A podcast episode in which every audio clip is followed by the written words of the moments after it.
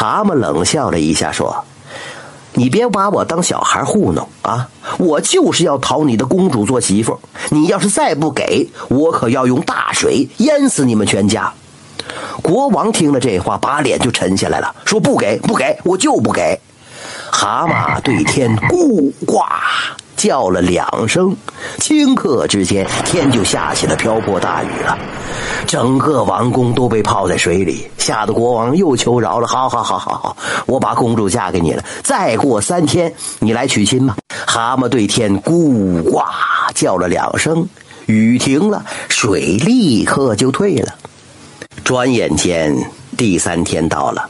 蛤蟆又骑着高头大马来接亲，国王照样又派了一队人马护送着新娘去蛤蟆家。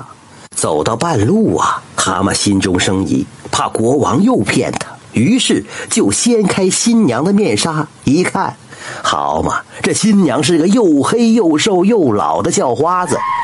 蛤蟆怒火中烧，调转马头就冲进王宫了，又质问国王：“好啊，你不讲信用，这次我可要让大地震动，把你的皇宫全都毁了，把你们全家全给埋了。”国王一听可吓住了，忙说：“呃，别别忙别忙，以后再也不骗你了。再过三天，你来接亲吧。”又过了三天，蛤蟆又骑着高头大马来到了王宫。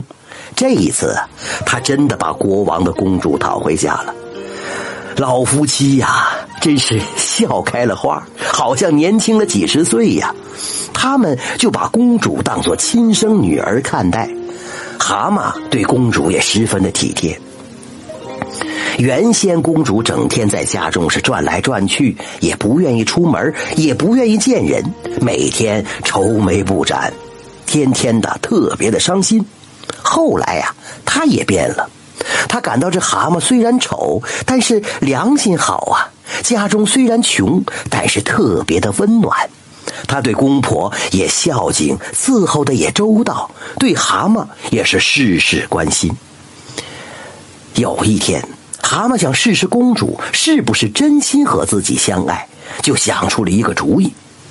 他拿了一些钱给公主，让她到街上买点东西。等公主一走，蛤蟆就脱掉了蛤蟆皮，变成了一个标致的小伙子，抄近路赶到了公主的前头。见到公主，他就唱起了山歌。哎，公主就不理他。他又对公主说：“听说你是国王家的公主，你的男人是个又丑又矮、浑身长满了赖酱包的丑八怪。你这样的漂亮公主，就心甘情愿的嫁给他？”公主一听就生气了，呸！吐了一口唾沫就说：“我的男人再丑，也比你这不要脸的东西强。”说完，转身就走。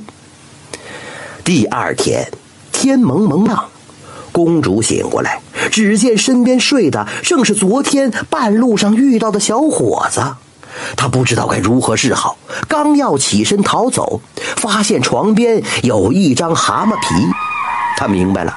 原来自己的男人是一个年轻貌美的小伙子，她为了不让丈夫再变成丑八怪，就悄悄地把蛤蟆皮丢到了火塘里烧毁了。这个时候，小伙子醒来，看见蛤蟆皮被公主烧了，就告诉他，他原来呀是天上的李底薪，因为同情老夫妻才来到人间。从此之后，小两口恩恩爱爱，共同敬奉老人，过着美满的日子。这真是夫妻盼儿天可怜，蛤蟆公主结姻缘。貌丑心善本领大，实则翩翩美少年。